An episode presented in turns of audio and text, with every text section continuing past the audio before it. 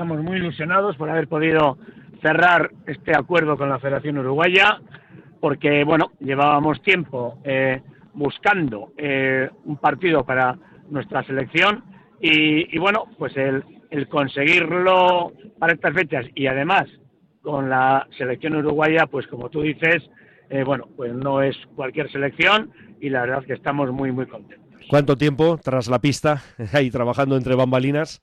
Pues eh, yo entré eh, el 1 de marzo de 2021 y te puedo asegurar que poco después ya nos pusimos, nos pusimos a buscar partido para la Euskal Selección. Recuerda que en abril tuvimos un triangular con la Euskal Selección femenina, que a finales del 22 tuvimos otro partido contra Chile de la selección femenina, pero eh, con la masculina no lo habíamos conseguido y, y la verdad es no será porque no lo hemos estado buscando intensamente desde el primer día. Se ha dado ahora el momento y la verdad es que, bueno, pues el 23 de marzo eh, tendremos partido de la Euskal Selección masculina en San Mamés. De momento, tema de entradas, precios, todo esto está por definirse, ¿no? Sí, pero en breve, ¿eh? en breve ya lo anunciaremos. La verdad es que estamos, como ahora todo este tema va por, por métodos telemáticos, pues bueno, estamos adaptando eh, un paquete de, mm, estos, eh, digamos, un producto que, que existe en el mercado. Estamos adaptándolo para ya en muy breve anunciarlo. Ya, ya. Bueno, el partido en San Mamés, la última referencia en 2016 ante Túnez, digo en cuanto a partido de la Euskal Selección en la Catedral, porque la última verdaderamente fue en 2020 en Ipurú ante Costa Rica. Eh, claro, en aquel momento, si recuerdas Javi, pues no hubo demasiada presencia de público, no tanto como nos gustaría, por lo que vemos no tenéis ningún miedo a este respecto. Hombre, la verdad es que todos vivimos aquel momento de Túnez, ¿eh? la verdad es que, eh, bueno, pues no hubo mucho, mucho público y si además se hizo en San Mamés, pues realmente con el aforo de San Mamés, pues el público que va, que fue, pues parecía todavía menos, ¿no? Hombre, nosotros eh, no tenemos miedo. Eh, creemos que la sociedad vasca va a responder como, pues bueno, va a responder a este planteamiento del partido de la mejor forma posible y creemos que eh, San Mamés, pues bueno, pues va a estar con una, con un con un aforo bastante cubierto y bueno, pues por eso además también planteamos eh, el estadio de San Mamés, porque eh, creo que es muy atractivo que la Euskal Selección vuelva masculina, vuelva a tener un partido y encima pues con el atractivo añadido de que es contra una selección como la uruguaya, la segunda ahora mismo en el ranking americano, solamente superada por Argentina y que está en, en el top 11 mundial ciertamente es un rival de mucha entidad, ¿no? Porque no solo tiene historia con aquellos dos mundiales, sino también presente y se le augura un futuro prometedor. Ha ganado a Brasil y Argentina en la fase de clasificación para el Mundial 2026 con una hornada, ¿no? De jugadores muy interesantes y luego, por lo que decías tú, ¿no? El propio Marcelo Bielsa, con lo cual yo creo que ingredientes más que de sobra para que sea eso, una noche muy, muy atractiva de fútbol y además, pues eso, el hecho de, de ver enfrente una selección de muchísimo potencial lo que decíamos, el tema de Marcelo Bielsa, de en Bilbao en Samamés, casi nada.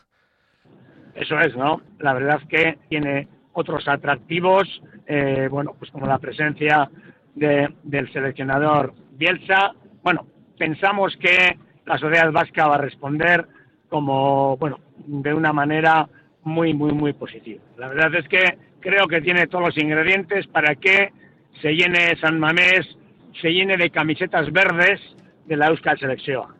¿Qué otras alternativas manejabais o la idea era Uruguay sí o sí?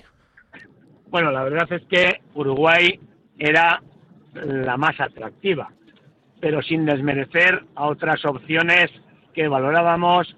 Eh, bueno, sobre todo eh, teníamos alguna otra selección eh, sudamericana y o centroamericana y luego teníamos otras alternativas de selecciones, algunas de las cuales se han hecho un buen papel en la Copa de África recientemente celebrada. También decir que eh, para en diciembre estuvimos a punto, de hecho, bueno, pues lo teníamos firmado, lo que pasa que luego mm, los partidos que la Liga puso para el día 21 de diciembre, eh, tanto para el Alavés como para la Real Sociedad de los Asuna, eh, impidieron que se pudiera jugar el partido que teníamos previsto para el día 22 de diciembre. También habíamos cerrado con una selección centroamericana. Bueno, pues la verdad es que, volviendo a la pregunta, no era solo Paraguay sí o sí, pero, perdón, Uruguay sí o sí, pero sí que es verdad que Uruguay para nosotros era el principal objetivo. Va a ser además un partido que se va a celebrar dos semanas antes de una posible final Athletic Real Sociedad en Copa. Pues sí, la verdad es que esta semana, hoy y pasado mañana, tenemos dos grandes partidos en Euskadi, dos semifinales de Copa, eso nadie lo puede decir, ¿eh? El fútbol vasco está a tope y la verdad que, bueno, pues con una gran ilusión de que a partir del jueves hacia las 12 de la noche o antes podamos eh, decir lo que tú has dicho, ¿no? Que hay una final de Copa en la Cartuja y que va a ser protagonizada por dos clubes vascos, los dos más grandes clubes vascos en estos momentos a nivel de clasificación y que realmente, pues bueno, pues que pueda ser una gran fiesta de fútbol vasco, bueno, continuar mm. la fiesta de fútbol vasco que se puede iniciar con el partido del día 23 martes en San pero siendo tan breve ¿no? el espacio entre una fecha y otra, en el caso, ¿eh? por supuesto, de que pasemos tanto Atlético como Real Sociedad, eh, ¿puede haber algún riesgo de que jugadores mm, bueno, pues no puedan acudir a esa llamada de la Euskal Selección? ¿Hay alguna, algún temor a este respecto? Dos semanas. Breve para mí son cuatro o cinco días. Mm. Dos semanas, que evidentemente es mucho menos que un mes, ¿eh? pero bueno, lo que lo que desde la Federación Vasca no vamos a hacer es perjudicar a nuestros clubes, ¿eh? eso lo tenemos claro, y bueno, ya nos vamos a coordinar para que eh, el equipo que, que, vista de verde el día 23 representando a la Euskal Selección, representando a, nuestra federación y a nuestro, y a nuestro país, sea un equipo, bueno, pues de mucho prestigio y con jugadores de alto nivel. Insisto, no queremos hacer daño a ninguno de nuestros clubes y, nos vamos a coordinar seguro que perfectamente para que se puedan conjugar todos los objetivos. Lógicamente va a ser una decisión que va a correr a cargo del seleccionador. Y a este respecto, Javi, ¿cómo está el banquillo de la Euskal Selección? ¿Qué nombres manejamos? No, la verdad es que eh, eh, si no hay partido, no creo que sea lógico el tener un seleccionador nombrado porque se pueden dar muchas circunstancias en el tiempo sobre todo y la verdad es que creo que una vez que hay partido tenemos que digo, decir buscar, tenemos que encontrar seleccionador, ¿no? Eh, con estas variables, ahora que ya tenemos partido, pues tenemos que encontrar seleccionador y el objetivo que tenemos de la federación es que pueda ser alguien que realmente esté en activo, ¿no? Alguien o que esté en activo o que esté en el mercado porque puede darse el caso de que por alguna razón no esté en activo, pero que esté en el mercado. La verdad es que tenemos tan buenos entrenadores en Euskadi en el nivel top que pues la mayoría están en activo, están ahora mismo o bien en el Estado español o bien eh, fuera, eh, bueno, pues dirigiendo clubes. Algunos que hasta hace poco estaban en el mercado pero no en activo, ya se han activado, ¿eh? como es el caso de Mendilibar. bueno, estamos ahí ¿eh? mm, con ese objetivo. Y bueno, pues vamos a ver qué es lo que se puede conseguir. Sí que queremos que el seleccionador sea un, un entrenador top, un entrenador vasco top, y bueno, pues ese es nuestro objetivo. Javi Landeta, ¿tiene algún nombre, algún deseo al respecto? Bueno, pues con lo que te he dicho tengo pues que el deseo de que sea alguno un top. Hemos hablado, evidentemente, pues la verdad existe alguna posibilidad de que algún, dado que es eh, fecha FIFA y hay parón de todos los clubes de primera división, no de segunda, pues bueno, pues estamos intentando eh, que pues podría ser eh, una de las opciones podría ser algún entrenador de los que están en activo que cuyo club pues pudiese darle, eh, digamos, el permiso para, para dirigir este partido. Entonces eso, que, que, no vamos a... Estamos aquí intentando filtrar, pero bueno, oye, mm, bastante hemos conseguido, yo creo, ¿no? Yo creo que bastante dicho, ¿no? la verdad es que me haría mucha ilusión, pero permíteme mantener la, la, discreción, la mínima discreción que estoy manteniendo, mm, pues porque al final, eh, bueno, pues queremos conseguir el objetivo. Perfecto.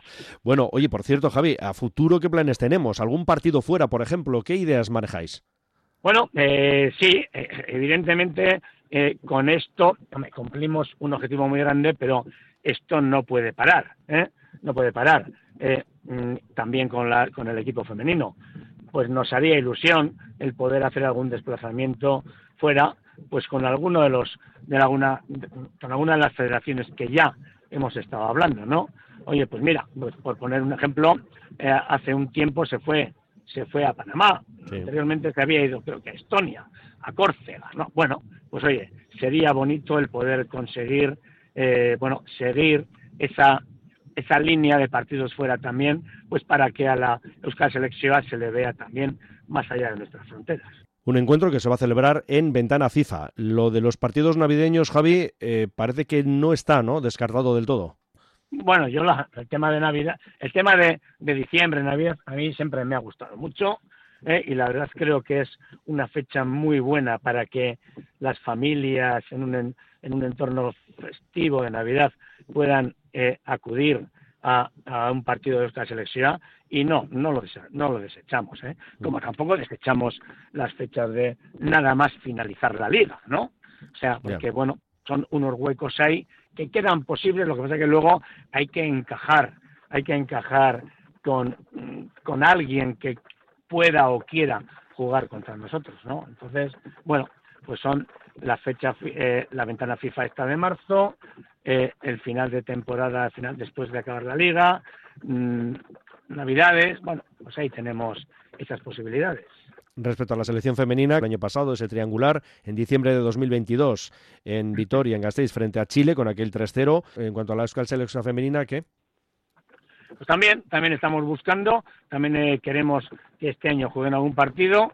Eh, sería, mira, sería interesante que lo jugasen fuera también, mm. para que a nuestro equipo femenino se le, se le vea más allá, como te he dicho, de nuestras fronteras. En ello estamos. Y también no olvidamos pues la posibilidad de que eh, nuestra Euskal Selección de Fútbol Sala también, pueda jugar. Sí, sí. El tema de la oficialidad, ya sabes que es pregunta obligada siempre que hablamos con el presidente de la Federación Vasca de Fútbol. Pues sí, evidentemente, eh, como siempre también he dicho yo, el tema de la oficialidad es un, es un partido que se juega en diferentes, eh, en diferentes espacios, en diferentes entornos, ¿no? Eh, la verdad es que el entorno, la, el entorno sociopolítico eh, tiene que ser muy favorable y eso probablemente nos lo tenga, se tenga que jugar en otros estadios, ¿no? Y nosotros ahí vamos a estar siempre, pues, mm, en pos de, apoyar la, oficialidad de nuestra Euskal Selección. Lo que pasa que también somos conscientes de que es un camino que no podemos recorrer solos desde la Federación y desde el mundo del fútbol, que hay que recorrerlo bien acompañados y que, bueno, pues eh, vamos a estar siempre ahí en punta de lanza acompañando eh, pues a, quien a, quien sea necesario para eh, intentar conseguir en el plazo de tiempo que sea la oficialidad de la Oscar Selección y, manteniendo la llama viva.